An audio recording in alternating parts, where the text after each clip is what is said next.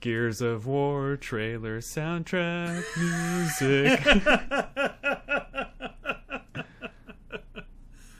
and I find it kind of funny. I find it kind of sad. I spend most of my time listening to Denny and Greg. Find it hard to listen. I find it hard to watch. When movies are for when it's a very, very rad pod. do, do, do, do, do. All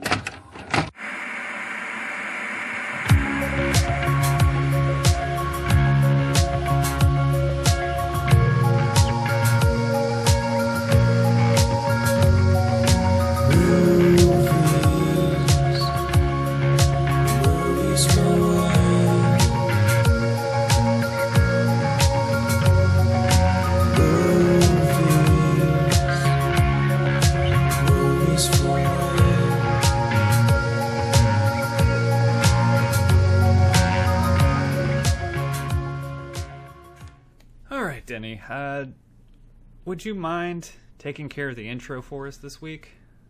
Oh, Greg. It's not a good week for me to do that. What? I I don't know if you realize what an opportunity this is for our podcast. This has been a dream of Denny's and all of ours for a long time. I made you lead podcaster. Sometimes I doubt your commitment to Sparkle Motion. And movies for win.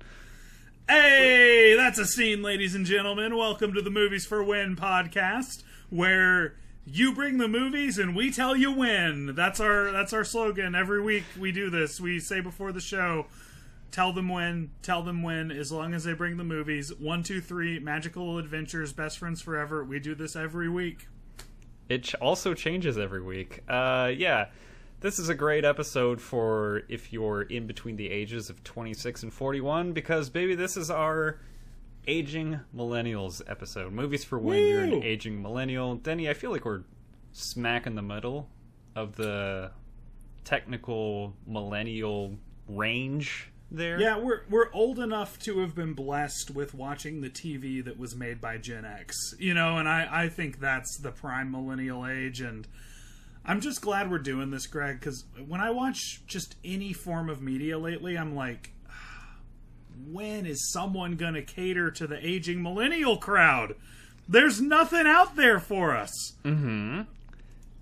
Right. We're heroes in in a way. Nothing. Man, are we brave or what? Um, all right, Denny. Movies for when. You're an aging millennial. Uh, we had a couple of picks ourselves. You picked Donnie Darko, specifically the director's cut. Mm-hmm.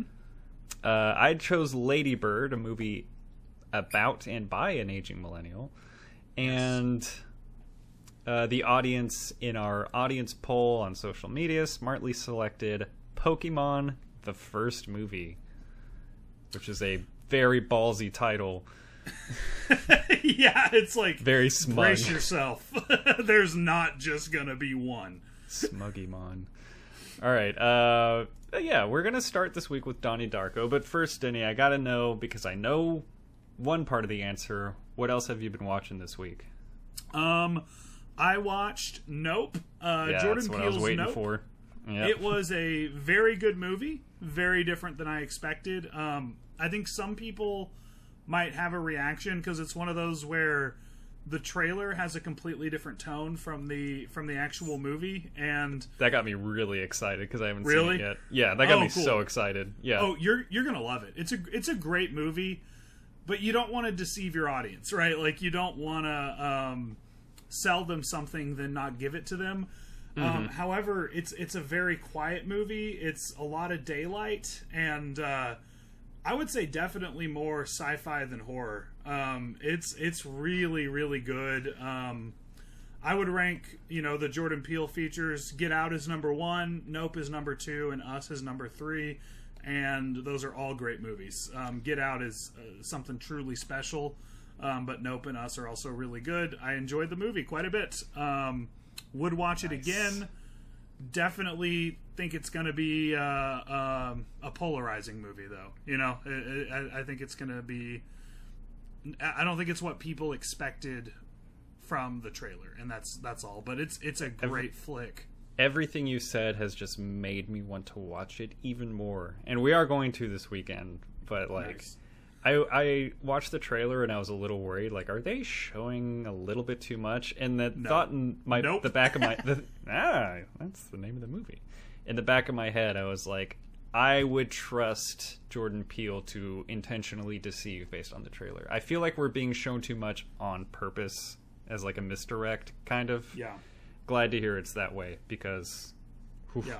oh man You- i'm excited you are gonna love the cinematography um, but the, the the trailer has that really awesome uh, like Song? primal scream sounding song. Yeah. Yeah yeah and it kind of makes you think that's going to be the vibe of the movie and there's like music playing in the movie i feel like two or three times. Like and it's coming from uh it's coming from like speakers the characters can hear. Yes! Um, you keep think- hyping me up. I love everything yeah you're saying you're gonna still love it. I'm, I'm sure there's a score but i remember it being very quiet. You know like it's it's a very quiet movie. Um you're gonna love it. I also watched uh, an a24 feature that was on my annual movie list saint maud.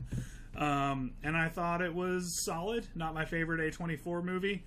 Really cool uh, understanding of uh, religiously themed psychosis and what it looks like. That was very astute. Um, nice. I could have used somebody to root for because it's one of those movies where it's pretty much just a bunch of bad people. Um, so, but it, it was pretty solid, and uh, I I started watching the good the little the good place, and Nice. it is very good. I'm at the beginning of season two right now, and oh, okay I watched season one in two sittings, which is pretty rare. You know, like I, I have a pretty short attention span. I start meds for it tomorrow, um, and, uh, but I, I was really hooked. It was it was a good show. And uh, other than our one, oh wait, I almost forgot. I watched uh, I watched the second episode of the rehearsal twice oh um, in yeah, one day. Um, I'll, I'll let I'll let you have the glory of that though. So yeah, that that's my bin watching. That's very nice. Uh yeah that's what you've been watching for episode 55 hey Hey, 55 i just looked just now. The episode is numbered 55 you know there's a symbol there right? N- uh, What's what's symbolic? 55 the number of peace the number of tranquility assurance movie podcasts. Oh, movies for fifty. it reminds me of when i crashed my scion tc uh Do you yeah. ever see license plates that say MVP sixty nine, and you're like, man, I should watch a movie about a monkey that plays hockey. the the trick is you actually don't need a license plate to drive. Uh, yeah the man who has too many mattresses in his room we watched that we loved it. God what a show. Um we're gonna pump up the rehearsal every week so get used to it Yep. uh, the only other thing I watched was a movie that I've been dying to watch since it came out, and that feeling got elevated when I saw that there was a We're Watching episode about this movie. I finally, because it was the Blu-ray was on sale for Amazon Prime Day, I finally watched Ready or Not from 2019. Oh yeah, Boy, that is a fun ass movie. yeah. It's a blast. I also watched it so I could listen to their podcast. So Yeah. they've they've taught two people the wonders of that movie.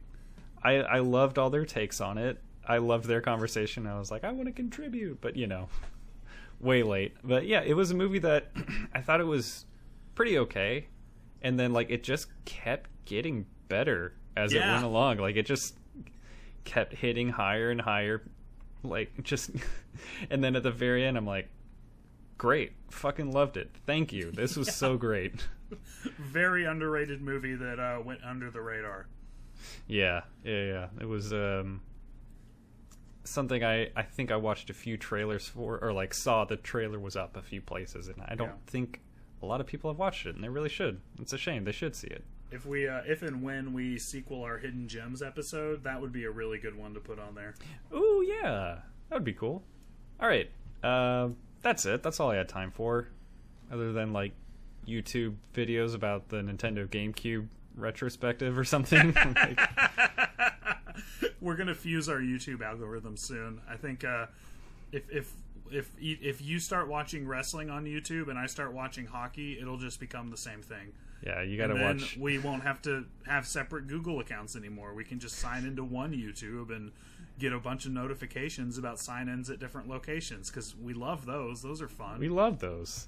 I also hope you like um, live recordings of metal concerts because that's been on Ah. rotation. you might be a better. It's my wrestling. Music entertainment, I'll call it. All right, speaking of music and entertainment, both of those things are featured here in our first movie, Donnie Darko. What a segue. That What a se- that segue was weaker than my arms. If you've seen me, that's a good joke. I also cannot do a push-up. All right, Denny. Uh, Donnie Darko was your selection. This is a 2001 film that you can Yes. watch on HBO Max. But if you want to watch the director's cut, you might need to look elsewhere. So I will say I cheated um, because I didn't remember that I didn't own the director's cut. it, it was a friend's, and I, I couldn't find it streaming. But I'd actually watched the director's cut fairly recently.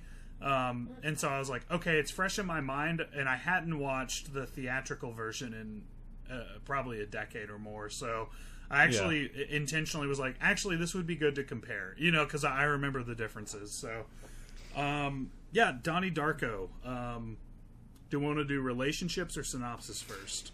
Uh, synopsisize it first. We'll Okay. do relationships because you already did mention your relationship a little bit. Oh, I've got more to say. Oh, me too. Me too. I think we're I think we're in the same boat. But go ahead. Yeah. Um, God, what a fucking rib. Greg asked me to do a synopsis for one of the most heavily debated movie plots and what it all means in history. Um, I will do my best. Um, so, uh, Donnie Darko starts when Donnie Darko starts his day, um, waking up uh, on the side of the road, and it turns out a mysterious jet propeller has fallen through his bedroom, and he would have died if he were home. Um, he goes on about his mischief uh, through town, being a degenerate and a miscreant. Um, while we see that his family is a very suburbanite family, very 80s. Um, we keep getting these things on the, the card that's or the title cards that say what date it is and how many days are left. Uh, and Donnie starts to maybe hallucinate. We know he's in therapy, uh, but we also find out his pills are placebos. Uh, as someone who knows how antipsychotics work, placebos are not effective in that treatment. so um, it definitely uh, implies that he is really, really seeing these things. Um, he starts to see a scary bunny who tells him the world's going to end and tells him to burn down a pedophile's house. Um, a girl likes him. Drew Barrymore gets fired. Um, in the director's cut, he learns more and more about time travel and tangent universes. Um, and he starts seeing wormholes coming out of people. Usually, I see wormholes going into people. Thank you very much. And I'll let it slide. right into your wormhole. Yeah, chip, chip, chip. I won't. Not that one. um, long story short, this is where the debate really starts into what the fuck is going on in this movie and why do I care about it? Is what the world screamed for Donnie Darko. Um, long story short, if you watched the director's cut, you will have some information that would lead you to believe this is probably a pocket universe where the dead and the living are manipulated into getting Donnie to do what he needs to do to uh, re- to i let the universe expire and rejoin the universe he came from. You see, the the jet turbine was supposed to kill Donnie Darko, um, and this world can't end until Donnie Darko gets crushed by a jet turbine. I think. Um, and then he uses telekinesis to summon a jet turbine from his mom's plane. By the way, totally glossed over the riveting sparkle motion subplot that is going on in the background of all this. Um, and Donnie dies, and then we're back in the original universe, and everyone's like, "Oh no, Donnie Darko's dead." And then his girlfriend who also died in the tangent universe is like, "Huh, I don't know any of you people," and they're like, "We don't know you either." And then they look at each other knowingly, and she rides away on her bike. And Seth Rogen is there. How weird is that? Um, that's that's Donnie Darko. Uh, honestly, Mm-hmm. Better than most YouTube explanations of Donnie Darko's plot. I've got to give myself that. I imagine the absolute worst looking that up. This is a yeah, polarizing is a good way to put it yeah, cuz it's it's tricky, man. Like director's cuts of other movies. Oh, release the Snyder cut of fucking Legends of the Guardians the Owls of Ga'Hoole. Um, for example, like director's cuts don't usually like make this much of a staggering difference in explanation of what the fuck is happening yeah, yeah, because we on HBO Max they have the original theatrical version, which is worth watching hundred percent. Like you can let yourself let your imagination run wild with it.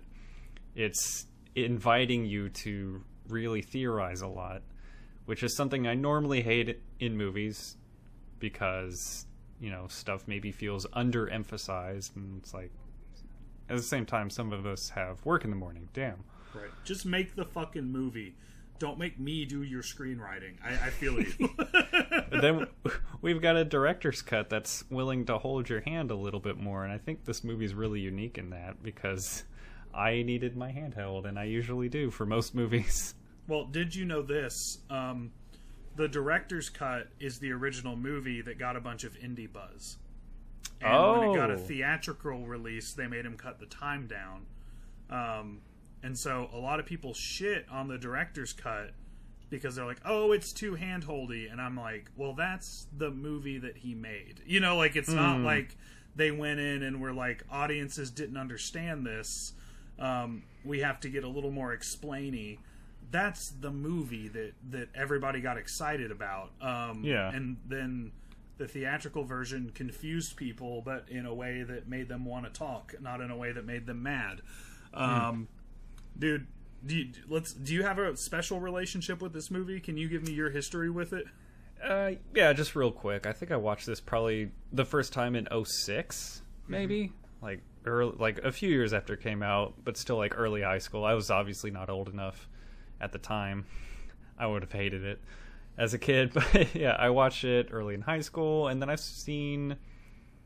I watched the theatrical version originally, and then I've seen the director's cut maybe three or four times since then. But it's been like maybe five years since I watched it. I had the DVD. I don't know where it is anymore, so I had to go back to the theatrical version, even though I'm used to the director's cut. Yeah. Yeah. Oh wait, so we both watched theatrical? E uh, for this watch through, yeah, I think so, because Cool. that's We the HBO. Max Good. one. Yeah. Yeah, Um, okay. And yeah, we're good. um, yeah, I, I picked this movie because um, it's probably the single most millennial thing I did when someone told me to rent it in nine in ninth grade. Um, Mm-hmm. And I, it was probably the first indie film I ever saw, and it was about like suburban kids. You know, like I related. I was a I was a repressed suburban kid that uh, just wanted to raise hell all the time. Um, and so because of that, I think I related to it so much. And then I, I'll bet I watched it five times in a week. Constantly showed everyone I knew. Um, was trying to get like theories about it, and I, I kept going because like you got to understand there weren't ending explained videos when this was made. Um, I had to go on fucking GeoCities and fucking ProBoards and like read what fucking idiots were typing about this movie, and I was like, oh, there was times when I was like, this is a movie about God's unchangeable plan, and then there were movies where I was like, this is a movie about how there is no God. You know, like I just like kept going back and forth on what I thought this movie meant. Me and my brother really liked it. We even I think we got it for my dad for Christmas that year. and like literally the second I heard my brother say, "Oh no, I think you're really going to like it, dad." I was like, "No, dad is not going to like this. Why did we do this? This is like Oh, he's going to think it's the dumbest thing he's ever seen." This Um, is it's a very millennial movie in that it's not for dads. yeah, yeah. Um, Old older dads. Most of us are dads by now, but not us. Yeah. And then a couple years ago at a friend's house, I finally watched the director's cut, and I was like, "Oh, so that's what the movie was." It was actually pretty clear. So you had you hadn't seen the director's cut until recently, huh? Probably like uh, 2018, I think. Okay. Yeah. Wait, no, but I remember. Oh man. I remember pausing the screen on those letters that it shows in the director's Like the chapter where it shows the chapter. Yeah. I remember pausing the screen.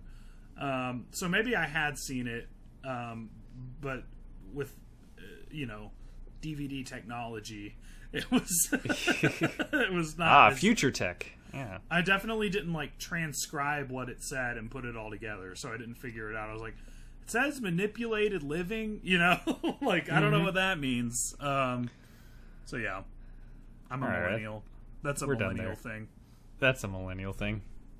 Uh thoughts? What do you got? Hit me with a note, Denny. Oh man, just just to start it off, um, what a cast! Yeah, what a cast. We got Drew Barrymore, Jake and Maggie Gyllenhaal, Patrick Swayze, um, the lady who plays Kitty. What's her name? She's amazing. Um, yeah. Seth Rogen is in the mix. Um, Beth Grant. Beth Grant is her name, and she is so good. Um, dude, I fucking love this movie. I, I, I know it's cringe to love this movie, and I wouldn't say that liking Donnie Darko is a I- big feature of my personality, but every time I watch it, I'm like, damn, this is good. It's a good movie. I feel like it, it is less so now. It's been replaced by your Ricks and your Mortys, yeah. your Twilights, that kind of thing. Like it was an obnoxious thing, and just like, oh, I'm so smart because Donnie Darko is actually my favorite movie. yeah. But I feel like that's not really a thing anymore. Yeah. And yeah, liking this movie is not as cringe as it once was. It was for for our uh, younger listeners. There was a time when yes. a guy would like take his shirt off and stop playing his acoustic guitar at a party and be like, "So my thoughts on Donnie Darko are," and then like the whole room would just roll their fucking eyes and be like, "Oh Mm-hmm. my god, who invited the fucking theater kid?" Um, that guy and then was you me. and then you stopped playing your guitar. just kidding. I can't play guitar. but uh, I, I did do that though.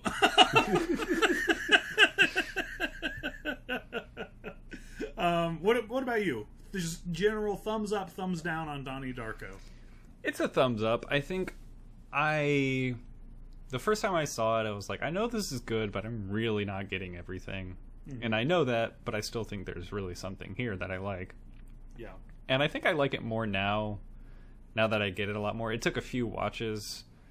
This is a movie that requires some rewatches, but I don't Yes. feel like I'm wasting my time or like bored by like, oh, I've already seen this. I, I really feel like every time I watch it, I'm like, oh, okay. Like, I get it a little bit more, or like the themes have a different, you know, I look at them through the different contexts of what I've been through in life, so I look at the themes a little bit differently and like latch on to different things every time I watch it. It's it's a thumbs up for sure. yeah. Extre- like it's just extremely interesting to me. Same man. You know, like I think it connects to the sadness of the 80s, which is not like an 80s nostalgia move. You've got nothing but Tears for Fears playing, which by the way, Tears for Fears fucking rules. Um, Yeah, I'm I'm head over heels Yep. for this soundtrack. Heyo. But I even feel like it has like a very Lynchian influence, especially in uh, in Cheers for Beers. Oh, there it is. Yeah, it's like that. Um, hell yeah. no, but it's like if you've ever seen Blue Velvet, it's all about how the suburbs look pretty on the outside, but there's actually a fucking hellscape underneath all that image maintenance.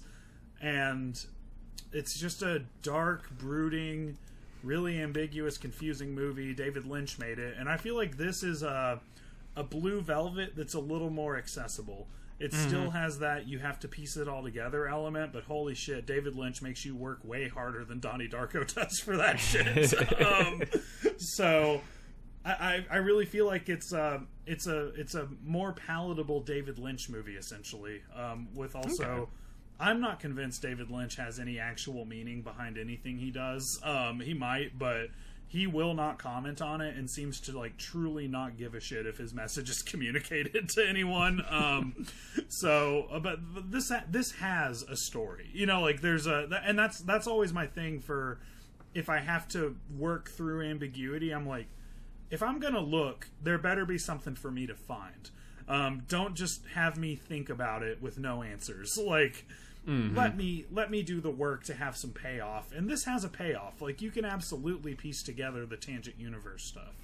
Yeah, like I don't have the confidence to be left with so much ambiguity that I ascribe the meaning myself.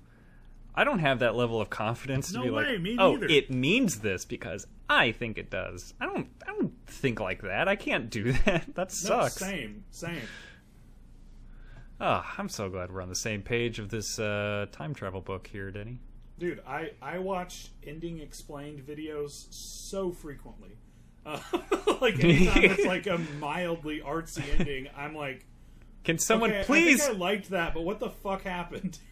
Can someone please tell me what the ending of Astro Boy means? I don't get it. God, dude, the ending of Titanic that was impossible to figure out. Is the band back together in Country Bears or not? Right? Was it a one-time show, or how back together is the band? And I think that's, you know, my Will movie has two meanings. Country Will Country Bear Hall still stand? I mean, we know for sure it wasn't over. Bears, This is not over. Bears. Bears. um, all right, just minor note. I already had one about the Tears for Fears uh, songs that we hear. I love the dad laughing at the most inappropriate times. Good, Yeah, good movie dad. Dude, there's there's a moment. I think it's only in the director's cut where like he's talking to Donnie, um, and he's like, "All the other dumb shits aren't as smart as you." they, do you know what I'm talking about? Mm-hmm. I don't think it was in the theatrical version, um, but uh, we watched that. So I've definitely seen the director's cut because I have a memory of watching it with a friend and him being like, "God, movies are so weird." Like a dad would never talk like that to a kid, and me and my brother like immediately were like. That reminded me exactly of my father. like that is absolutely how he talks to us every single day, almost verbatim. Like I think that character is based on my dad. Um, but, um, Oh, that's great. no, it was a great movie, Dad. Great, uh, dissatisfied but not miserable movie, Mom. You know, like they. Dude, yeah. Mary McDonnell was the actress. She was and I great. thought I thought she was incredible. This is a good week for mom actresses for Yes. two of our movies. Yes. But yeah, I thought she was excellent in this movie. Yeah. like this concern mixed with like humor and empathy. Like she was a really rich character, I thought. Yeah. Well, she pulled off like something that's really hard to nail, which is she is jaded but not fully disillusioned.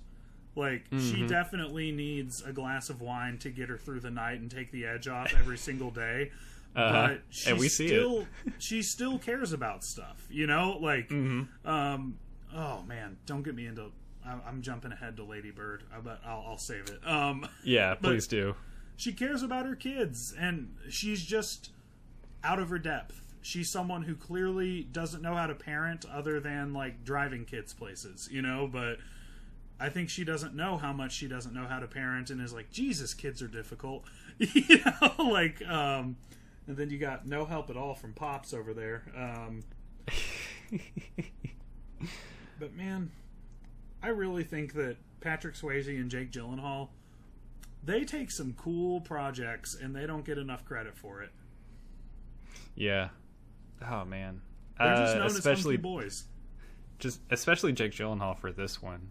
Like this is I would say this is one of his better movies. I don't know if that's like I think his performance is like the best thing ever, Yeah, but this is definitely one of the better movies he's been in. I think Nightcrawler is probably his best performance and movie. Oh, yes, But this is, you know, this was like 16 years before that. Like this is a hell of a place to start for the guy.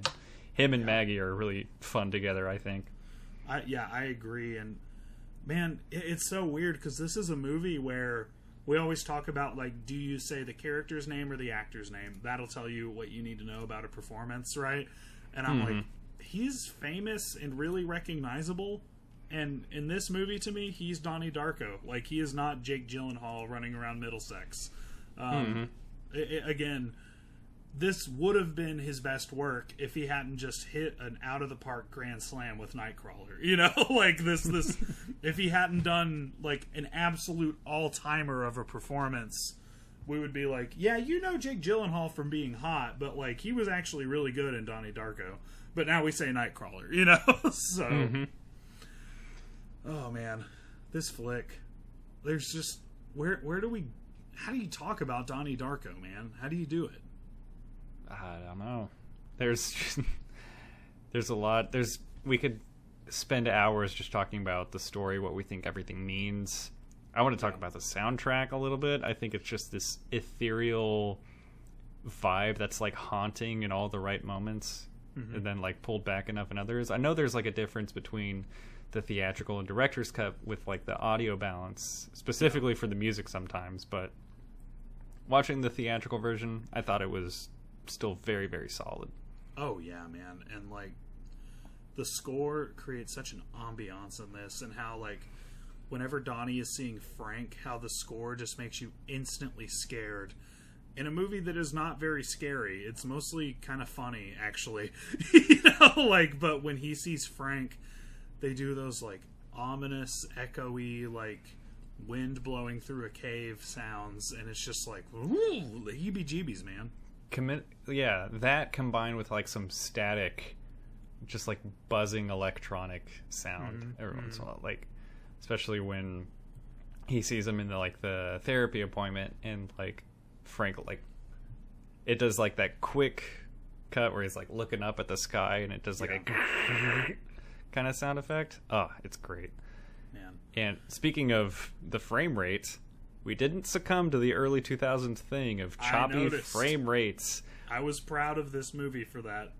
When we're like exploring the motif of time travel, it's really good that the director is like, all right, to make time seem faster, we're going to speed up the film and to make it seem slower, we're just going to shoot it with maybe like a slower motion camera or just like drop the frame rate. Maybe not the frame rate, like drop, just slow it down a little bit. Let it mm-hmm. play a little bit slower. It's just really effective use of slow mo and like kind of like a fast forward effect other times. Yeah. Well, and it's always like slow moing when he's like riding his bike while Head Over Heels plays. You know, like, and it's just like some of the most awesome 80s looking slow mo I've ever seen in my life. And it's all this like John Hughes movie stuff, but it's really sad. You know, like it's it's so different, man. Like Um, Yeah, it's a song that's hitting you really hard, and then it's just like some bullies doing coke in their locker and a girl getting bullied, like this, but Shut not up. like a glossy like. Mm, this is fun. Is ugh. I don't feel good yeah. watching that. Yep, yep. Um, you know, no no pun intended, but I just feel like it it's a movie that embraces the darkness. Even like it's about how like a dude who's kind of suicidal comes to terms with like how his suicide is for the greater good. Right?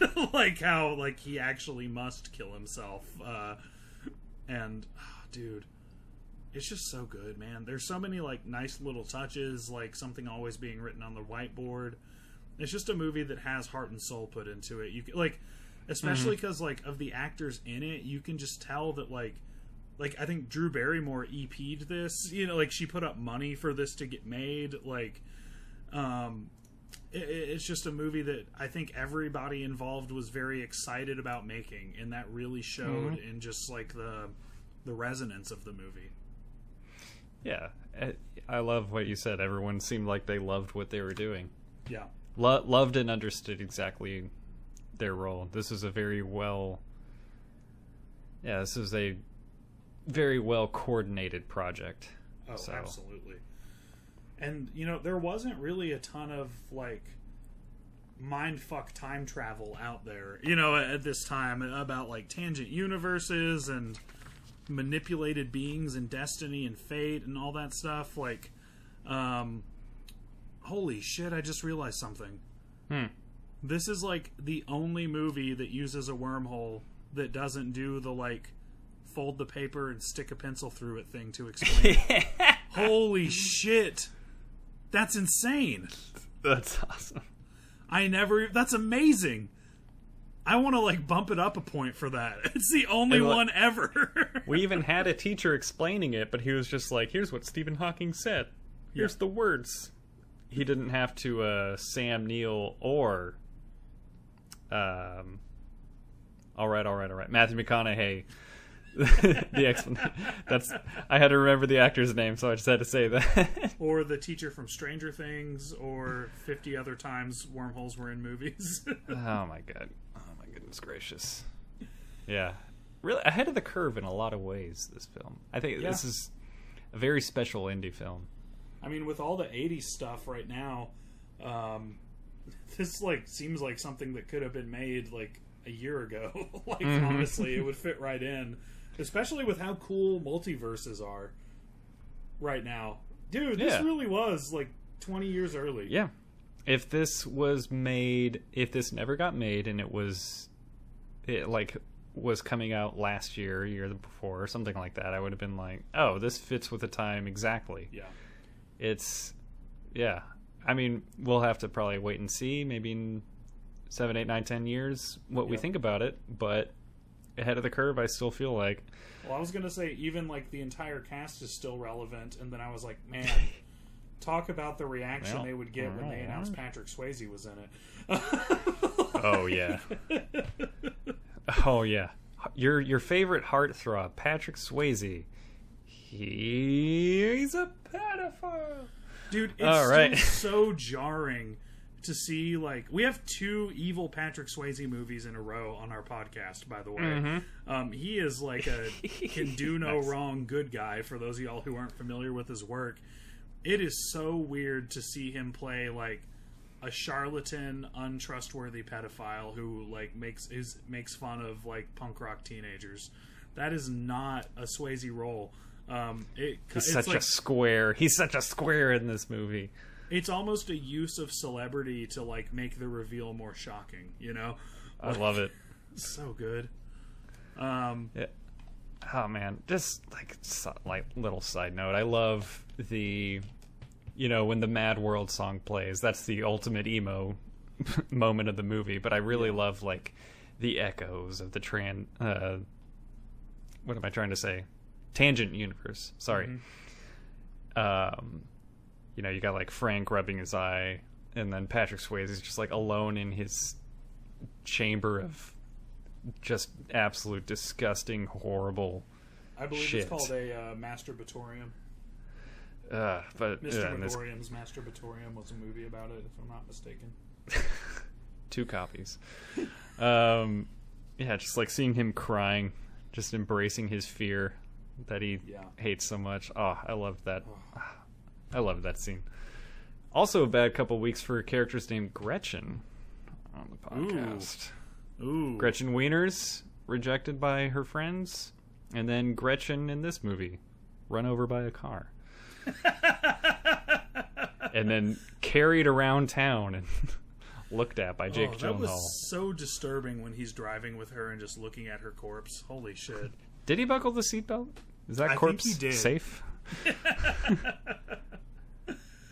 oh man i uh I, I, I just I can't say enough good things, man. I really do like this movie. I had a thought a minute ago, but I completely lost it. Well, that's all right. We'll watch it again and figure it out. There we go. Ah, Denny, you want to get into some uh, gimmicks on this one? I am so down for that, Greg. Let's do some gimmicks. All right, Denny. Well, I've got some good news actually. We do have a new gimmick this week. It's called the gimmick of the week. Denny, Yes.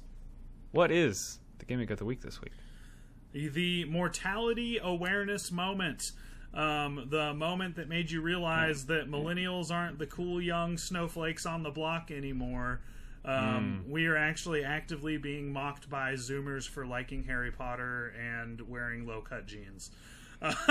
so we're, we're old now. We're being made fun of for our lame trends. Bring it on, you little freaks. Uh,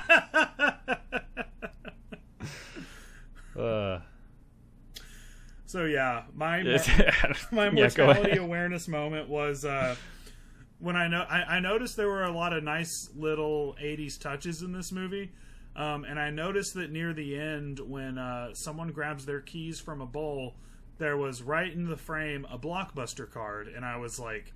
Whoa! They went all out and put like a blockbuster reference in this movie, and then I realized at the time that this movie was made, Blockbuster was alive and kicking, doing And just fine. I probably rented. The, I did rent this movie from a Blockbuster the first time I watched it. So, That's what I was about to say. You probably rented this at Blockbuster. yeah, I was like that. Was, if anything, it was an anachronism because Blockbuster wasn't everywhere in the '80s. like, It was probably in a nice little town like Middlesex. That's pretty awesome. That's a good pick. I had a really hard time finding one for this one. I I went for a safe one. I just went with little baby Seth Rogen in a Oh. very tiny, teeny, tiny baby size role. yeah, he somehow looked younger than he did in Freaks and Geeks, which was made like four or five years before this. I know. oh. What's your uh, What's your favorite line, Greg? oh, please tell me, Elizabeth, how exactly does one suck a fuck?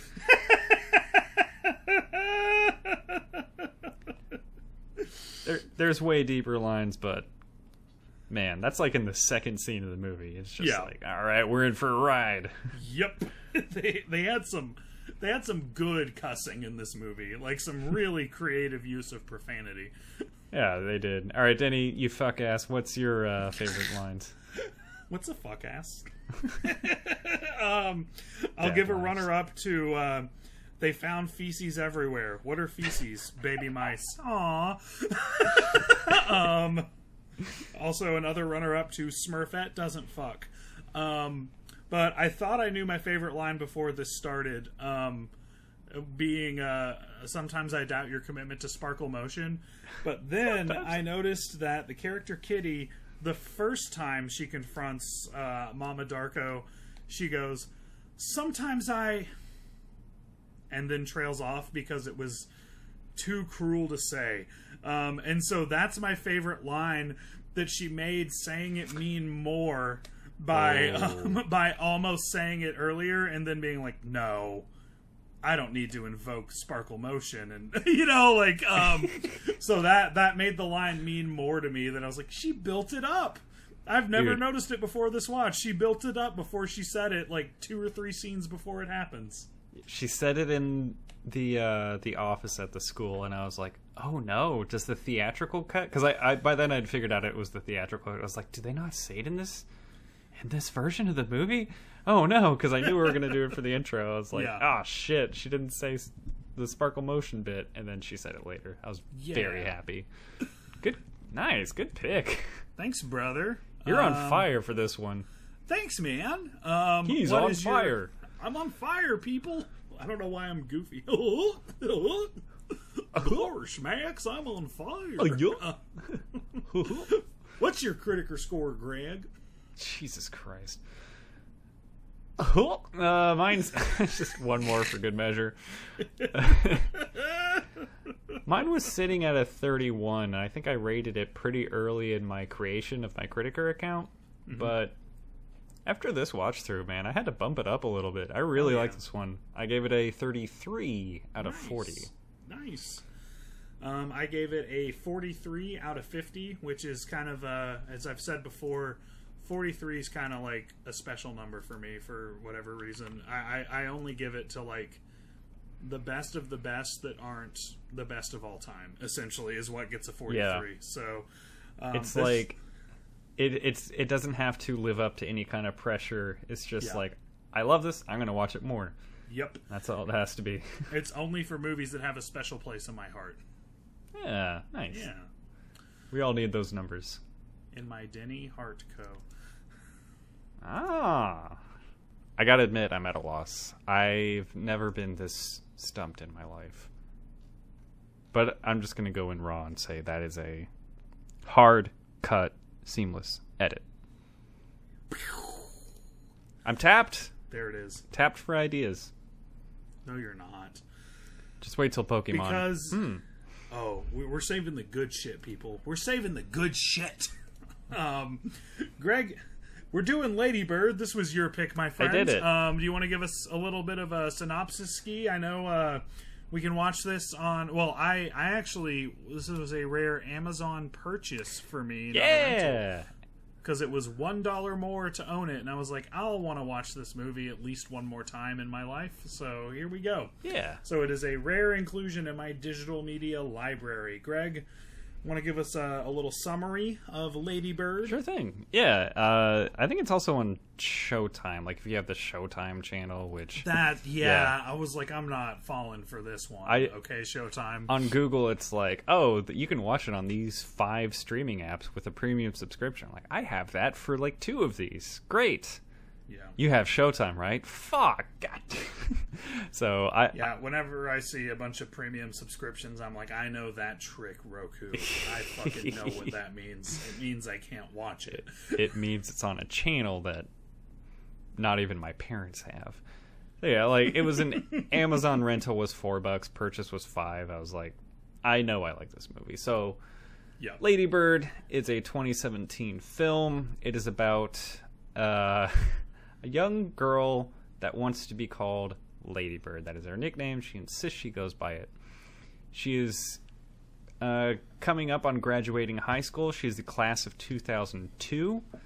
Uh, we're discussing 9 11 a little bit in the movie, but we're in Sacramento, which, uh, if you watched Frances Ha with us, you know that Greta Gerwig, the writer and director of this film, is from there and will often tell stories about Sacramento. I drove through Sacramento once in a pitch black night, heavy, heavy thunderstorm. So, as far as I know, Sacramento sucks. this movie is about uh, Lady Bird, her connection with her friend, her last year of high school. We kind of cover the whole entire school year, uh, relationships she creates with boys, her relation relationship with her father, with her brother and his uh, live-in girlfriend at their house. The most important relationship that we discuss over the whole school year, though, is that with her mother, who is expertly played by Laurie Metcalf. Oh man, what a performance! So this is a kind of a rapid pace, just exploration of a senior in high school, just living her life, trying to break free from kind of a narcissistic environment, trying to find herself. Mm-hmm. Also within a Catholic school that that has its own limitations on her growth and like barrier to expanding to wanting to go to college on just like away from here. She just wants to be away from here. Will she get there? We'll find out soon. She does. Denny, what's your relationship with Lady Bird? Um, I saw it a couple years ago when I, probably the year it was nominated for Best Picture. Mm-hmm. Um, I thought it was really good, but I didn't get all the hype. You know, um, this is the first time I've watched it since, and I got all the hype. I, I I thought there was a lot more depth to it this time around. I think I was kind of watching it like it was a dramedy the first time, which not that it's not, but it's more drama than comedy. Um, you know, a, a lot more and Dramamedy. it resonated with me much more deeply. Uh, I am a massive Greta Gerwig fan. I think that everything she touches turns to gold. She is so damn good. Uh, easily one of my favorite filmmakers right now, and one of my favorite actors right now. She's Yeah. just so fucking good. Greta Gerwig rules. Uh, What about you? watch Barbie next year. Can't wait. I'm so. It's gonna be nothing like what people are expecting, and I can't No, wait. guaranteed. I cannot Guaranteed. fucking wait for people to hate it and me to love it. I'm gonna be I'm over. The I'm never. I'm usually not that guy, but in this case I'm so that guy. It's like, oh, I want people to hate it so I can love it more. Um, Well, people see like Ryan Gosling Margot like Robbie, yeah, Yeah. But like they don't know that Ryan Gosling has been doing weird shit for like a decade. He's not the notebook guy anymore and then you've got Margot Robbie who is so fucking money right now that she can do whatever she wants.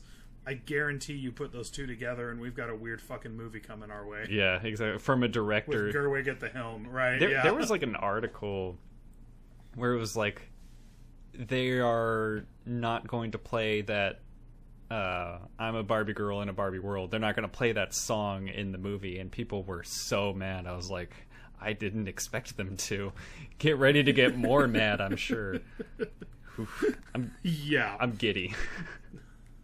it is going to be a very very weird movie, but I we got completely derailed. What's your relationship with this movie? Oh shit! Yeah, uh, I think I was also coming across at the same time as you because it was getting Oscar buzz, and I, I think I watched it before the Oscars.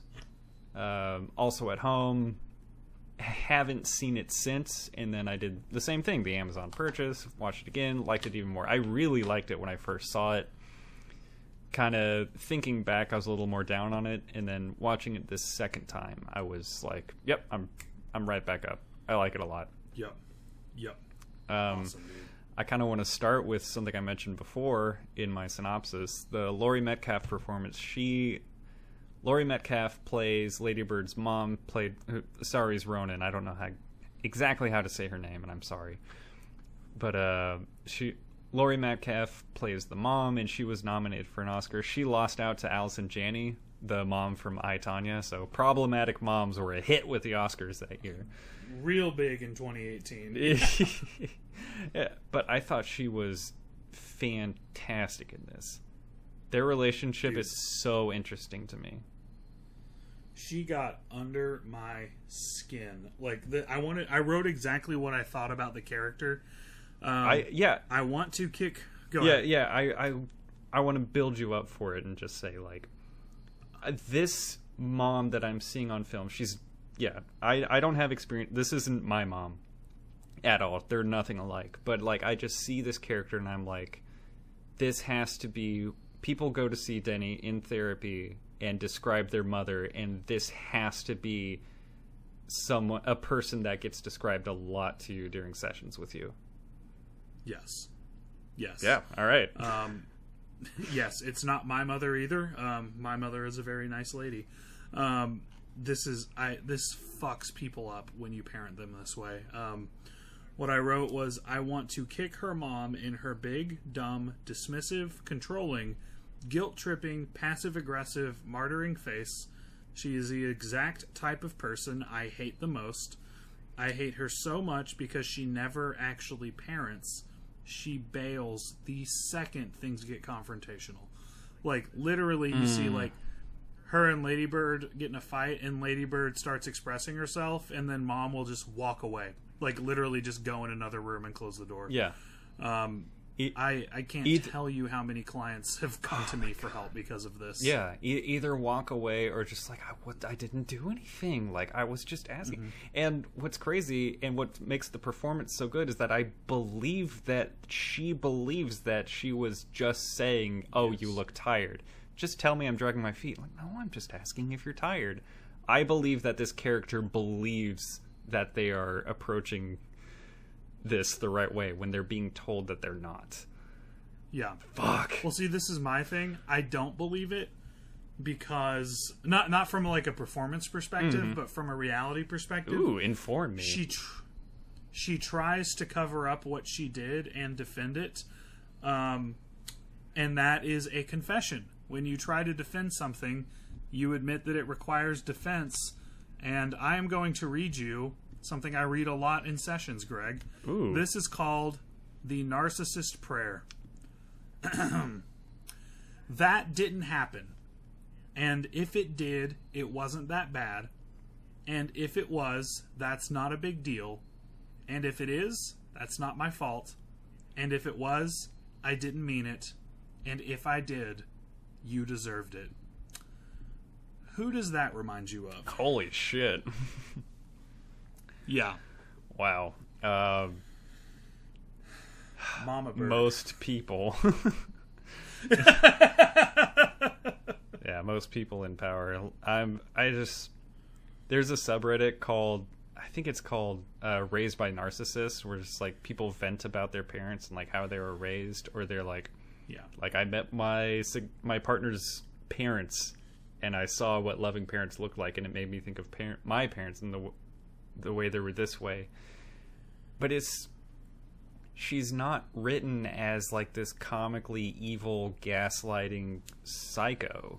She's Right. she's very relatable almost, you know, despite her being like completely narcissistic and falling in line with, you know, the narcissist prayer that you just laid out.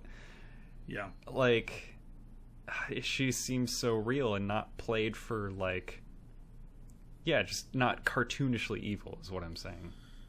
Well, yeah, and that's that's the thing with like um, emotional abuse and psychological abuse and you know gaslighting.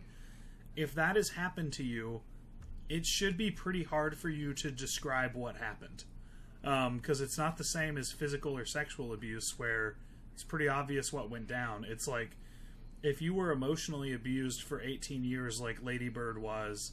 It wasn't just like this one big moment of abuse, right? Um, it's this constant 24 7 invalidation, dismissal, uh, guilt tripping, gaslighting, twisting words, denial, defensiveness, and it just never ends. And it gives people what we like to call complex post traumatic stress disorder.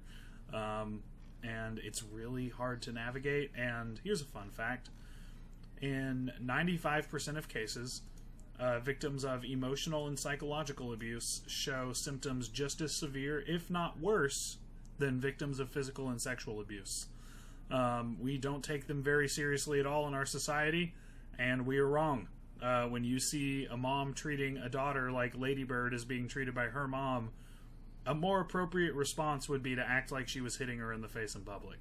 Do what you would do then, and well, that won't work because like call the cops for emotional abuse. That's gonna go somewhere, right? Yeah. That's what's so tricky. You're you're talking about like people don't know how to talk about it or identify it. Like imagine calling the cops for this kind of abuse like, "Well, she said this." And then like it was like you try to ascribe the blame and they just there's just like five or six ways to back out of it. There's they just put they just take a step back and put a layer in front of themselves to like deflect blame a little bit more and a little bit more. Uh, that uh, ugh. it's tricky. But- it's tricky, but they still love each other. It's it's hard. that's that's that's a confusing thing about abusive relationships, right? Because, and this is what it really gets right. It shows us moments of them having fun, like listening to Grapes of Wrath and like having bo- bonding moments, hmm. and that's what's so confusing about an abusive parent is they didn't abuse you relentlessly, constantly, every moment you were around them, mm-hmm. and so you do have a bond for them, and you will often love them, and when you're trying to figure out what that means in your adult life that like someone you do love very much and have a complex relationship is like the source of your trauma that is difficult to navigate. And so you come to people like me and cry a lot a lot a lot a lot. Um, man i didn't even really it's done so organically that i didn't even like when i watch eternal sunshine i'm like oh clementine has borderline personality disorder. Like you know like oh that's they're screaming it at me this one i didn't even notice what an accurate re- like depiction of an abusive parent-child relationship it was um, until we're talking about it now and i'm like holy shit that was good mm-hmm. that was really really well done Yeah, it's it's something that stuck out. Oh, stuck out, but remained subtle. And I, I think a lot of you know mom's narcissism is kind of rubbing off on Ladybird, and it's tricky. Like I don't think she's fully like her mom. She picks up some traits and some mannerisms, especially like with her relationship with her friend Julie. Who? Oh my god, I love Julie. By the way, she's awesome She's so- beanie feldstein ah, she's like infectiously sweet and just charming and just Yeah. like unassuming just a very very good character and just yeah she takes a lot of similar abuse from ladybird but it's not like she's you know at like the narcissist her mom is because she connects she also connects so well with her dad who is like this this lifeline for her to be like raised kind of to some level of normalcy. Yeah. Like the way she treats her friend Julie hurts my feelings sometimes but then I feel like their kind of reconciliation a lot of times is very relatable and organic, uh, believable. I guess I would say Yeah. it's not just like maybe I would think that mom doing it is a little bit of a front to save face.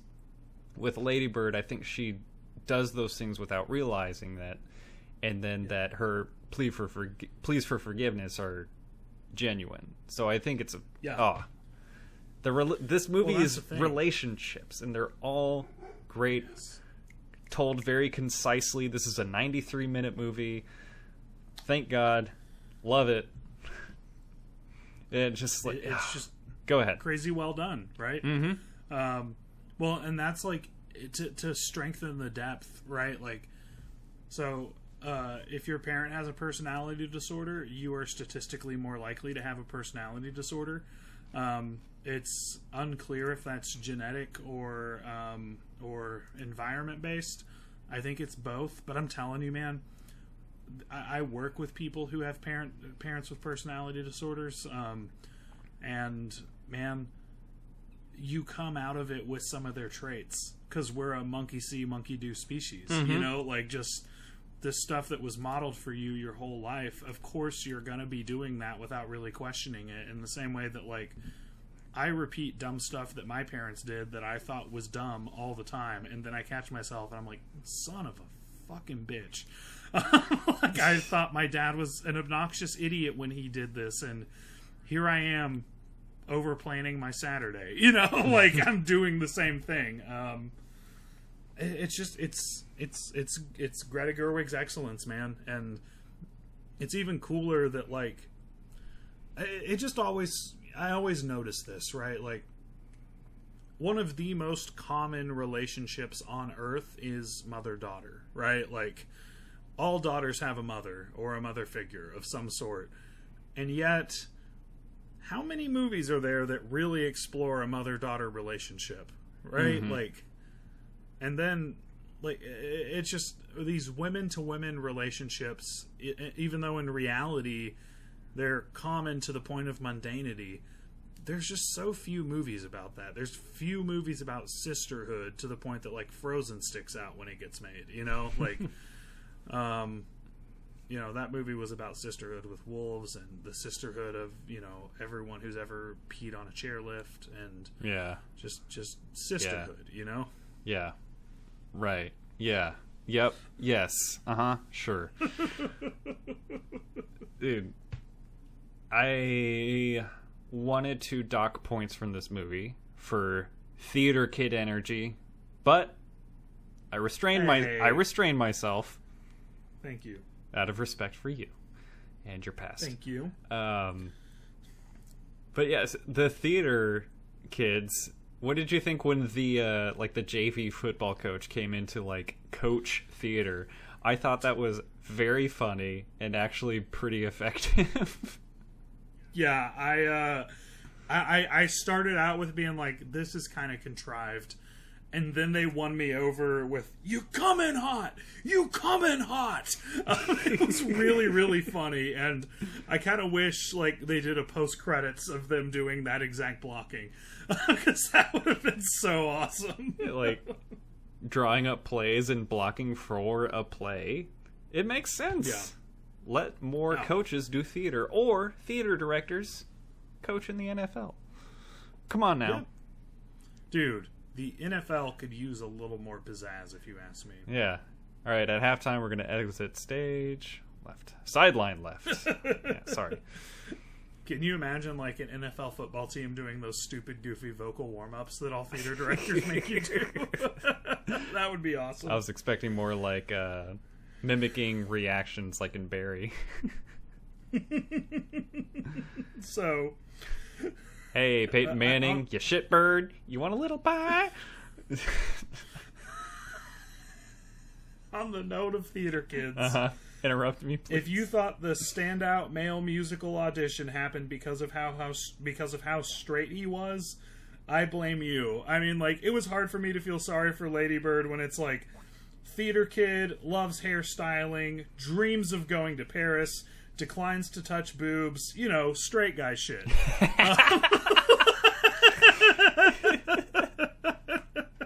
she really should have seen that one coming a mile away. The signs were all there. She just chose to put on the blinders. Yeah. it was a good reveal though. Like a really, really good one. oh no, for sure. Oh man. Uh, ah, let's just praise this movie a little more. I have a lot of love for the editing of this movie. Yeah? Nick, Tell me more. Nick Houy, I think. I don't know how to say his name. H O U Y. She's been editing Greta Gerwig's, or he, sorry, he's been editing Greta Gerwig's movies lately. This is such a fantastic job of editing, where every cut seems like a punctuation of the scene that we're like leaving.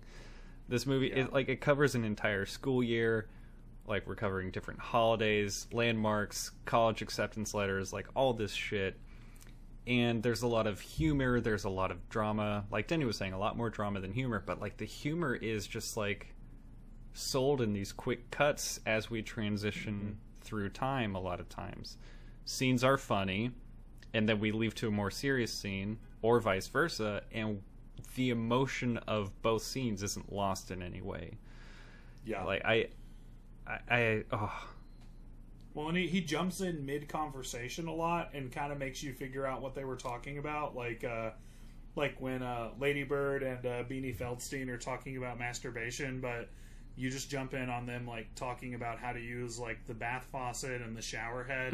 Um, and then the joke is you realize what they must be talking about if they're talking about those things. You know, just like clever writing and editing like that.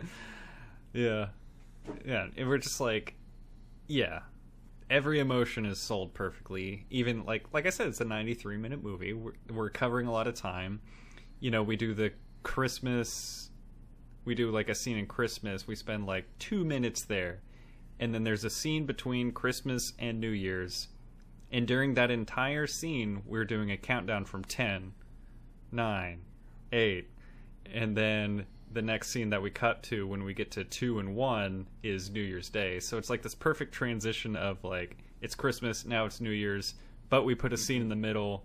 But to make that transition make more sense, we put a countdown in the middle. It's just like little stuff like that that just like got me really excited about Small how this things, yeah. yeah about how this movie was made. What uh, what did you think of uh, stupid, sexy Timothée Chalamet? God damn. He's so hot. He's just am- he's so fucking cool. Yeah, He's only a, smoking hand rolled cigarettes. He's such a tool. And as I was watching it, I was like, I knew fucking tools like this in high school, and then I thought about it, and I was like, and you know what? I have never seen them fail at getting laid with this strategy in, in high school. That is, you know, like it doesn't work so well in the post community college world, but um, like I've never seen it fail. High school chicks love that shit, man. Just like, tell me what I need to be and I'll be it. Yep. yeah, fuck him, right? You're right. Yeah. Anarchy. Piece of shit. Piece of shit. Oh, I only like clothes because my sister told me to. Um, oh, great! What a character! And I, I love. Oh man, I cannot think of another movie where we have a scene of like person losing their virginity, hmm. and it's in in movies. It's either like romanticized to the point of being unrealistic or like oh it's like a bad first time and it's played for like super dumb awkward humor Yeah. Yeah. over the top someone like breaks their nose or some shit just terrible shit this is the first movie Yeah. i've seen where like having a bad first time having sex is portrayed in such a relatable and like it's going like it all goes poorly but it's not so cringe inducing that it's unwatchable or Yeah. stressful or anything it's just like ah that kind of sucks for her god damn and it's like It very just, uh, understandable classic best four seconds of her life, right? uh, I was on top. Who was on top on the first time? That was great. oh man, yeah. It's like we discussed with Mean Girls, like having an ex- accessibility to like the world of girls and women, like in film as like two straight white guys that, Yeah. first of all, of course, are not women, and also do not get that look very often in cinema. Yeah. And Yep. a movie like this making it so natural and comfortable is really quite a feat. Yeah. And yeah, I I've praised it enough, Denny. yeah, man. Oh, Um, last no, last piece of praise. I'm very sorry. last piece of praise. They didn't do the thing that we've been talking about in movies that we've done here or that we watched in, like lately. An artsy film about high schoolers that doesn't feature an age inappropriate relationship. Yay! Cha-ching! You did it. Looking at you, Paul Thomas Anderson. No creeps. No creeps. Yay! No one licked her ish pizza. Yep. Denny, c- interrupt me. Good. okay. Um. No, but this this honestly reminded me a lot of Ghost World on the on the subject of age and appropriate relationships. Um, in the sense that it was just like this is a movie about why people leave places. Um, and how they're just trying to get away from something. And what I love most is they made us. They didn't make leaving Sacramento the happy ending that Lady Bird thought it would be. I think the vibe is she got to New York and she pretty much felt the same as she always did, and that was kind of sobering for her, right? Like, and who hasn't been there? Yeah. Um I I love it like I talked about it in Frances Ha. People not romanticizing moving to New York City. That'll get Yeah. you points with me because that shit is so tired. I love New York City. I think it should be romanticized. More than it already is. Okay, fuck off. Uh the It's it's a the the shop on the corner of my block has a cat in it. when I when I last visited my friend in New York, uh, every time we exited a building, I would throw my arms in the air and go, "My city!" And he was like, "Why are you doing that?" And I was like, "I don't want people to think I'm a tourist." and he was like, "Yeah." Tourists don't do that. I'll give them that. good, good bit. Very solid. All right, I was pretty proud. Uh, what else do you have on Ladybird, man? Um, just a fun little stray thing when they uh, when they announced like the the themes for prom theme bo- voting. Um, one of them was Eternal Flame, and then I loved that when they got to the prom, they basically they don't even acknowledge it. But this Catholic school accidentally made a hell themed prom because they went with the eternal flame. Like it looks like hell when they're at prom. Like it's all in the background, but it's like not like cute blue flames or anything like that. It's like burning red fire all Uh. over the building. Scenes from Doom Eternal. real, uh, real Sing Street vibes. I love it. I love that shit. Yup. Yup. Oh, this is a very Sing Street type of movie. Yeah, yeah. Another theater kid movie, so that tracks. That's why we like it so much. Uh, do you want to hit gimmicks? Yeah, yeah, I sure do, Denny. Um, what is your mortality awareness moment for Ladybird? Um, I'll give a runner up to her dad reading a newspaper as a nostalgia thing because I didn't realize how long it had been since I'd seen someone read a newspaper at a breakfast table. Fuck. Um, but the biggest one was that this movie was made five years ago, Holy and when shit. it was made, I was already an aging millennial, and now I'm an even more aged millennial, and I feel like I watched it for the first time yesterday. So I was already for us as we were getting out of the prime demo Dude. years, you know. I don't want to like because I had a runner up and a winner also, but then you mentioned that and I'm like, holy shit! This movie came out in 2017. This movie came out five years ago. Like I like more time than you spent in high school has passed since Lady Bird came out. right? uh, I, I, I think when I watched it, I don't think I had met my wife yet. Uh oh. Yeah. God damn. All right, uh, let me get into this before you know we get all sad. Uh, my runner-up. I said I had a runner-up. It was a red plate for Ladybird's birthday. She gets a cupcake with a single candle delivered by her dad. Their relationship in this movie is probably my favorite. But it is a, a red plate with white text around uh, the edge of the plate that says, You are special today. And for as long as I can remember, we had that same plate in What? in our home that you That's cool. when it was your birthday, you ate off of that plate.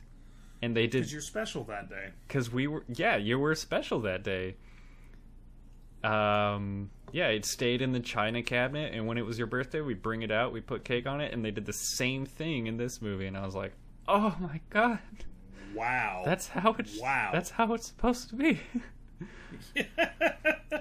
uh and this is what birthdays are made of. exactly. But Denny, uh, I have a rare occurrence here. I think this is the first time ever where my gimmick winner is also my favorite line. Mm-hmm. It is Lady Bird confusedly saying, "We were in one parking lot and we went to another parking lot." Cuz buddy, growing up before smartphones, online gaming, all that shit, all you had to do was take your car to a parking lot and everyone decides they want to go to a different parking lot to hang out. I grew Yep. I I didn't grow up in Sacramento, but I grew up in a town without a mall, without a movie theater, and it was basically hanging out in the Whataburger parking lot, the Brookshire's parking lot, or the Jack in the Box slash Shell gas station parking lot. That was all in the You same You guys just don't know how to have a good time in Midlothian. That was That's the problem. all in the same street, and I worked at that Yeah. Whataburger. The Whataburger was right in front of the Brookshires, by the way. Uh, yeah, so, so yeah, my favorite line was we were in one parking lot and we went to another parking lot. Denny, what was your favorite line? Have to go with a heavy one. I wish that you liked me. Ooh. Mm. Ooh. But I also give a runner up to uh, a line of musical notes, which was a horrible anachronism that completely broke my immersion. And it was when they all danced to ska music in a post 9 11 world. That has not happened since the World Trade Centers were still standing. Yeah, Ever. those the that kid that turned out to be gay wasn't wearing a wallet chain at any point, so hard to believe the world of this one. Greg, what's the uh, what's the old Criticker score, brother? Man, I I have some minor issues with like the plot points of it just kind of falls into the trap of the oh, I I try to run with the popular kids in school, but then I realized my old friends were actually my best friends. I think that's a little bit cliche, but I think the main focus of this movie being the relationships between all the characters being so extremely well done and relatable, I gave this one mm-hmm. a 36 out of Hot 40. damn! 36. That's a 9 out You of don't 10. go up that high often. No, I love this movie. Very nice. I think adjusting for inflation, I probably rated it just about the same. I gave it a 44 out of 50, bumped it up Yeah. from 41 on my second watch. Three whole point increase. That's uh, right around the same. Yeah. I wanna be the very best, like no one ever was. Bam, bam, Boo-doo-doo-doo, bam, bam. To catch them is my real test. To train them is my cause. That's the emotional remix of the Pokemon theme song. Is that the emotional remix of the seamless edit, perchance? It could be if we wanted it to be, Greg. We could we could make that happen. We have that power. It could be the very best. Like no seamless edit ever was. All right. Yayo. We are back. We are here for all you aging millennials. Sorry, no Harry Potter talk. Ash is Boo frickety who. Ash is a total Gryffindor, by the way. that being said, we're, we're here to talk about the other IP that stands out for millennial culture. It's Pokemon, and Woo! specifically Pokemon the first movie. A movie that came out in 1998 in Japan, but I assume most of you are American, so it was 1999 for the rest of us here. Yes. This is a movie that um, I couldn't really find anywhere. My friend, It's it's hard to search for because Yes. of the title. It's hard to search for. Do you know how ob- many movies there are that contain the words Pokemon and movie? There's like 45. besides Pokemon the movie 2000, Pokemon the new movie, Pokemon the new new movie, Pokemon this is the next movie, Pokemon this is the movie before the next movie. It gets tricky, man. So this was an Amazon rental. I don't know if it was for you too. Yeah, I think so. Okay, cool. Uh, yeah, that's we did it. Um, audience pick. You guys did it. Excellent. Yay! Well done. you know what they say: if you're not gonna pick the Parent Trap, pick the Pokemon movie. I was hoping for Finding Nemo, honestly, but hey, I was hoping for not finding Nemo. all right, whatever. This will do for now. We are where we are, Denny. Uh, the the Pokemon movie is basically following our friends Ash, Misty, and Brock, all their Pokemon. They are being summoned by a new challenger claiming to be the greatest Pokemon master on the whole world. On the whole world. Oops. Anyways, it's Mewtwo. Mewtwo's here. We open up with him being created, coming to life, coming to the realization that he's just an experiment for people. No, I don't want that. I'm so powerful. I want to be my own guy. And then he he is his own guy. He gets all these kids to brave a storm to come to his little island where he's going to prove that he's the greatest Pokemon master ever on the world. And whoever whoever makes it is just gonna raise a new race of Pokemon. He's gonna clone them all, make them bigger, better, badder, and then he's gonna kill the rest of the planet. Oops. So Yeah, so Mewtwo's gonna kill everybody and be the greatest Pokemon guy in the world, and then he's relegated to Super Smash Brothers instead. Uh, Denny, what's your relationship with Pokemon the first movie? First of all, it took me a second to catch that Super Smash Bros. I, I kind of zoned in and out. If but- you leave your GameCube on nice. long enough, you can unlock Mewtwo. oh, I did it. we I all did it. We all did it. Yep. um, so I was crazy hyped for this movie when I was in the fourth grade. Uh, my parents were out of town. My grandma was babysitting, and she got us tickets on opening night, like a good grandma. Um, and I remember when we were there, in my memory, and I know this isn't true, but in my memory, this kid is dressed like the kid in the aviator hat and the and the goggles from A Christmas Story. I like Pikachu. There was this. That's literally what he said. That's literally what this kid said to me and my brother, and we were just like, "Yeah." And he was like, "Do you like Pikachu?" And we were like, "Yeah." Act like you fucking been here, man. like, um, but I was also very, very disappointed in this movie because it was it was built on first of all. Mewtwo is in the show, uh, it, like concealed at, at Giovanni's gym, and uh, I thought this was gonna be the cap off to the show.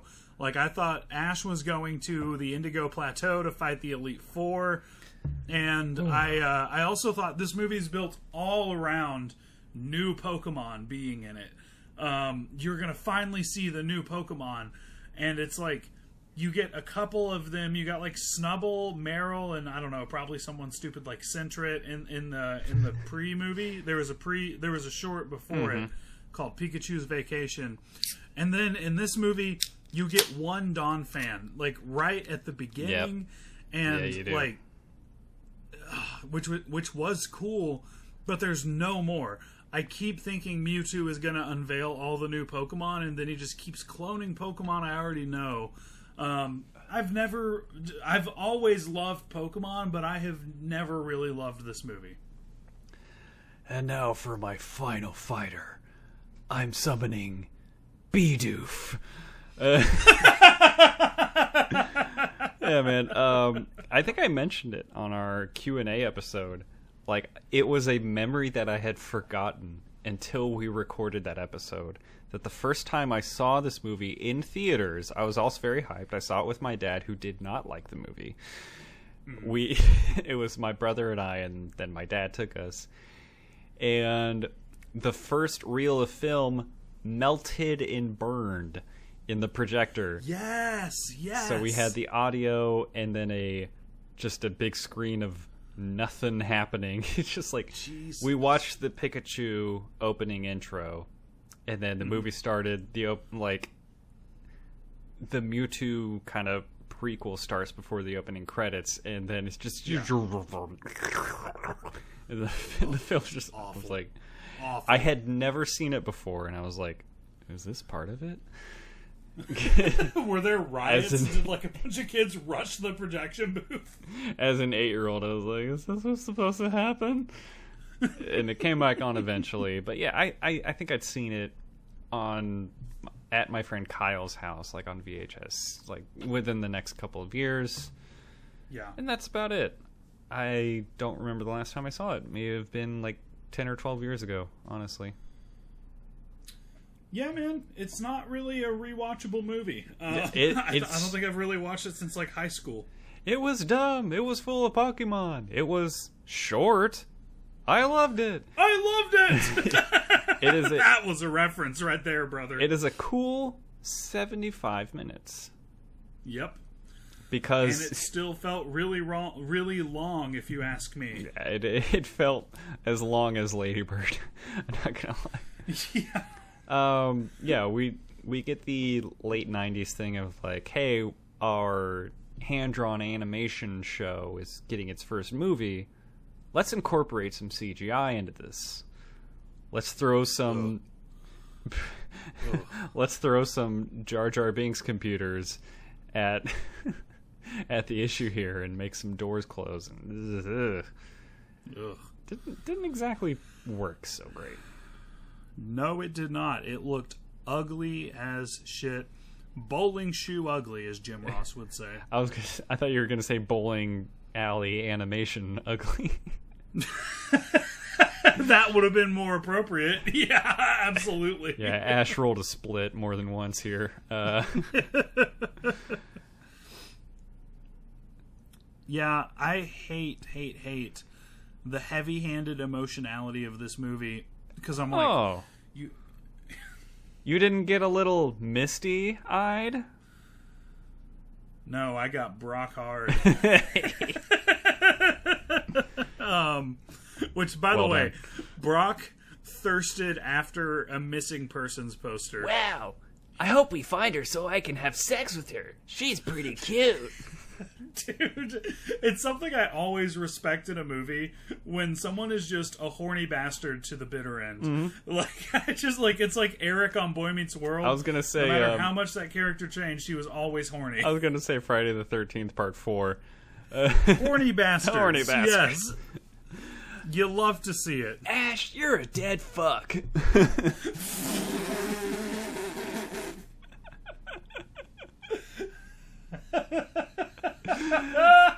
All right, man. Uh, I don't know where to go from here. Now I from can't stop Ash Ketchum, played by Crispin Glover. Um, Ash, catch Well, these Ash- nuts. Uh, where do we go from here, man? well, Ash was kind of a dead fuck when he got turned to stone. And this is what I hated so fucking much. You've got all of these epic Pokemon battles, and you're playing this fucking sad ass slow song over all this badass shit. Mm-hmm. I remember I had the soundtrack to this movie and I fucking hated it. Mm-hmm. It's so bad. The soundtrack is horrendously bad, like egregiously terrible. Yeah, it, I think the only cool like peak of the two things because you're right. Like at a certain point, we just decide that Pokemon fighting is evil and terrible. But like Yeah. the moment of peak of soundtrack and peak Pokemon fighting when it's still cool is our little duel of the Charizards. Yeah, I think it's so awesome.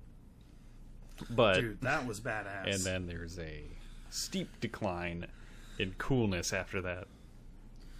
Yeah, you've got a Charizard versus Tribal Tats Charizard, aka Charizard from Florida, and it is not pretty. Miami Charizard, yeah.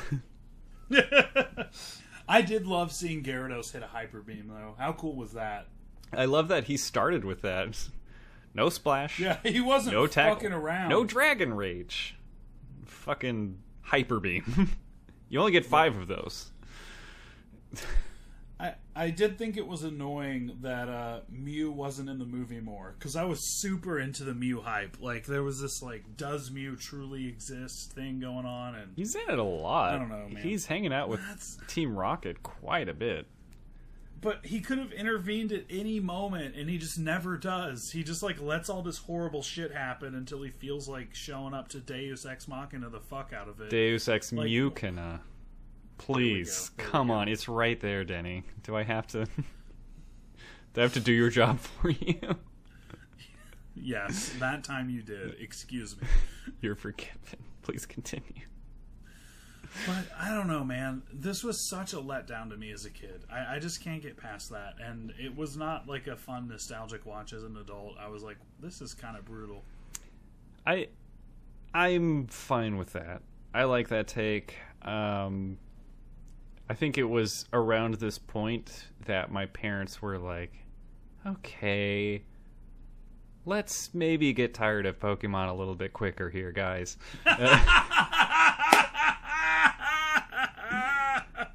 that's that's why I was not a Digimon or Yu-Gi-Oh kid because my parents were like, "Another one? No. No. we had enough. We got you the cards. We got you the games. We went to the movies. We're done. Thanks. so yeah, yeah. this started the decline for everybody, and whatever. I, I was a I was a little kid. I still had fun and all the bright colors and seeing all my friends uh, fight and ha- That's the thing. having it be sad. They're trying to make you sad about fighting when it's like all these Pokemon fighting each other when they should be hanging out. I'm like, fighting is the only thing Pokemon do. It's their whole thing. They fight each other. This happens every fucking day. Yeah, Greg's holding up his Game Boy right now because he's going to do a Pokemon battle because that's what they're designed to do. It's- is fuck each other up. It's the crux of the whole series. It's designed Yeah. to sell a card game and video games where the main feature is they fight each other. So I think it's it's it's a twofold thing, right? Where they undo the entire point of their peripheral sales with video games and the trading cards. Whereas Yeah. like fighting them is actually bad. Them doing battle is actually inhumane and you should feel sad about this. And then the other side of things, we erase the memory of the main characters and all the Pokemon and it's just like what were we doing? That shit. All right, well, back to making these things fight each other. it's like they learned their lesson, they've changed, and they've grown. And never mind, we got to sell some more toys and cards. I felt like that was my uh, because as someone who was waiting for the payoff to the show, it was like Nathan Fielder standing on a mountain finally telling me, "I'm gonna be honest with you, this will never end," and it's still going on, like still to this day. Over 20 years later, that show has not paid off yet. If only Mewtwo hadn't erased their memories, I think it would have ended a few episodes later. Probably so. oh, never mind. Memory wipe. So, speaking of the Pokemon world, right? Do you remember Ash making a joke where Team Rocket minute- somehow yeah, is pu- I know what's coming. Minnesota Vikings? Yep. Okay. the canonical implications of Minnesota existing. Holy shit. I'm, I'm not going to get into it. But I used to browse our Pokemon conspiracies, and there's this like, I'm going to get into it. What am I, who am I fucking kidding? Um, so, there's basically a theory that like Pokemon is from like an abolished or a, a- a post-nuclear war world Um, because like in the original games, there's pretty much a bunch of little kids running around in the woods with a bunch of money.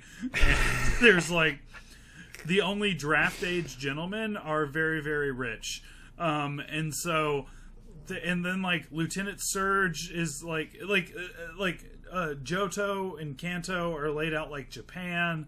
Um, they clearly have regions that are like different parts of the world, but it seems there's been a collapse. All that goes to say, Ash knows what Minnesota is. What the fuck? What the fucking fuck? It's it's bonkers. It's like one of those, you know, hey parents, we know you took your kids to see the movie.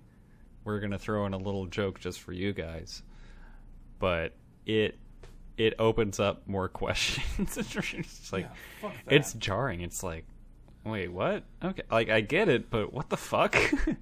Here, you, dude, why? I'm just getting upset. I don't like this movie. Oh. I'm gonna go to bed. This sucks. Well, this was kind of like our feature. no, okay. Give give me another talking point. I'm I'm getting myself worked up over here because I just Oh, okay. This movie this movie hurt me. You- this movie hurt me. You want a uh, you want a talking point?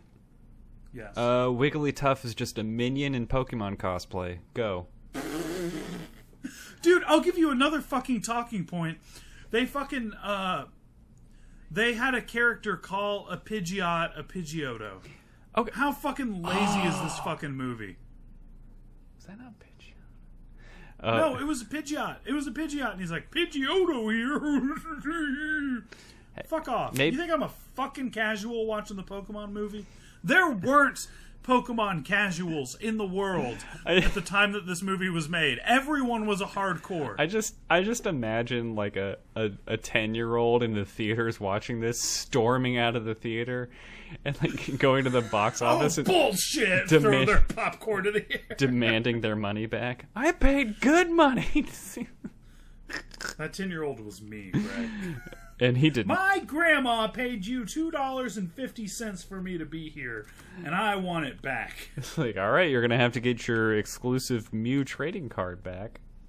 Oh, not a fucking chance, dog. Yeah. Not a goddamn chance in the world. Check our Instagram for pictures of that. Uh, yeah. Oh my god. Yeah, that's really the only note I. You want to hit gimmicks? There, there's not a lot to say. Like, yeah. This segment is probably already longer than the whole movie. Yeah, it, it is just a 75 minute nostalgia binge, which yeah, that's all it is. which will be my transition to the gimmicks if you're ready. please. All right, my mortality aware awareness moment is realizing that I'm not still excited to see all of my old friends show up on the screen. I was watching this movie recently, uh, yesterday, and I was It like, hurts. "Oh my god, I get to see like an animation of Squirtle and Bulbasaur. Oh, there's Pikachu. There's my friend Ash." And then, like, maybe 15, 20 minutes in, I realize I'm critiquing the movie and judging the film. Even with new Pokemon being introduced, I'm just like, I'm not happy to see Rhydon. I'm not happy to see Dewgong. Fuck. so, Yeah, it's sad. and things got heavier. That's the thing. You're actively playing through blue version. I I'm- don't blame the death of your childhood. I blame this movie sucking. It's the movie. Like I'm play like I'm literally playing with like newfound technology, playing through Pokemon Blue version again for the first time in like what 15 years more mm-hmm. 18 years and it's selling me more on the nostalgia of Pokemon as an IP than this movie did and Yep. yeah, that's just all the evidence I need. Like, I can enjoy this, like the same characters, everything, the same memories. I can enjoy it through even through a nostalgic lens when it's presented in a creative and sensible medium. But this Yeah. movie kind of fell pretty short, I guess. I would agree. Um, mine is simply that the whole time I was like, we should have just done Detective Pikachu. That's that's what we should have put on the poll. Um, and that Oh. that showed me that I was like, there was already a movie made pandering to this nostalgia, and it's actually kind of old. Again, kind of like the Lady Bird situation. Oh man, I don't think I could do Thunderbolt again until I have some aviation gin. okay, Detective Pikachu. Um, what's your uh, what's your favorite line? Oh man, it's definitely not the Minnesota line. Um, I want to give some credit to the like. It's been meme to death. I've seen this on Reddit like once a year for the last seven years, where Mewtwo says, "I see now that the circumstances of one's birth are irrelevant. It is what you do with the gift of life that determines who you are." And it's like Mewtwo's here to spout some deep shit for basically the whole movie, but I like that Yeah. line a lot. That was really good. But yeah, Mewtwo is very. Oh, go ahead. Sorry. no, no, no yeah, Mewtwo's. Go ahead, go ahead. Mewtwo's very introspective and deep and existential, and that's actually a combo I have. Is the bookends of in the beginning of the movie, Mewtwo asks, "Why am I here?" Um, which I'm like, yeah, you and me both, buddy. um, and then uh, Misty at the end says, "Well, I guess we're just here because we're here." And I was like, that's like a stupid way to explain why they don't question where they are. And also my best answer to every existential question I've ever asked. so, uh, the answer is I don't know. Stop worrying about it. Right? Like that's that's that's the best you're gonna get. Sorry, everyone. Um, what's your uh, what's your critical score, Greg? Oh, I didn't have a favorite favorite line yet. Oh, oh, yeah. shit! I'm so sorry. I thought you were expounding on my thoughts. But no, no, that's good. Uh, favorite line is during our emotional buildup of realizing that fighting is actually evil and awful and bad, and we shouldn't do it anymore. Meowth is fighting clone Meowth and says, I almost made a clawful mistake. We're hitting like peak emotions, and he hits us with a fucking pun. yeah, Meowth needed to read the fucking room in that moment. Oh, geez, I'm walking here. Uh, you know, Meowth, right, guys? Uh, my my Criticker score. It, it is a nice nostalgia trip. You know, we we even get like the little callback to the show where they do "Who's That Pokemon" with Team Rocket. That's a lot of fun. yeah, Uh, that's that's nice. but it's just introducing new things the wrong way, not really building on the story very well, having an emotional appeal like reversed, extremely weird. I gave it a 17 out of 40. Yeah, fair. Um, I went with a 27 out of 50, which is a failing grade. And I get that it's a kids movie, but like, dude, on this podcast alone, how many nostalgic kids movies have we covered that were actually good? Like, you don't have to be bad just because you're a kids movie. It's not an excuse. Yeah, we we my rating for Good Burger was more than double this. Yeah, absolutely. And- like, it's fun. and we all know how good the Country Bears is. So, Denny, no, we don't. what we is literally don't all know that. is the I'm glad you agreed with me because I couldn't hear you. yeah, I totally agreed. Love to hear it. Uh, Denny, what is the best movie for when you're an aging millennial? I'm gonna go with my own pick, Donnie Darko, just because it is the. It's like a. It's just when you were if you were a millennial, middle schooler, or high schooler in like the years 2004 through 2007, you watched the living fuck out of Donnie Darko. Mm-hmm. I, I, I think I think it's a very. It's not a '90s kids thing; it's a millennial thing. You know.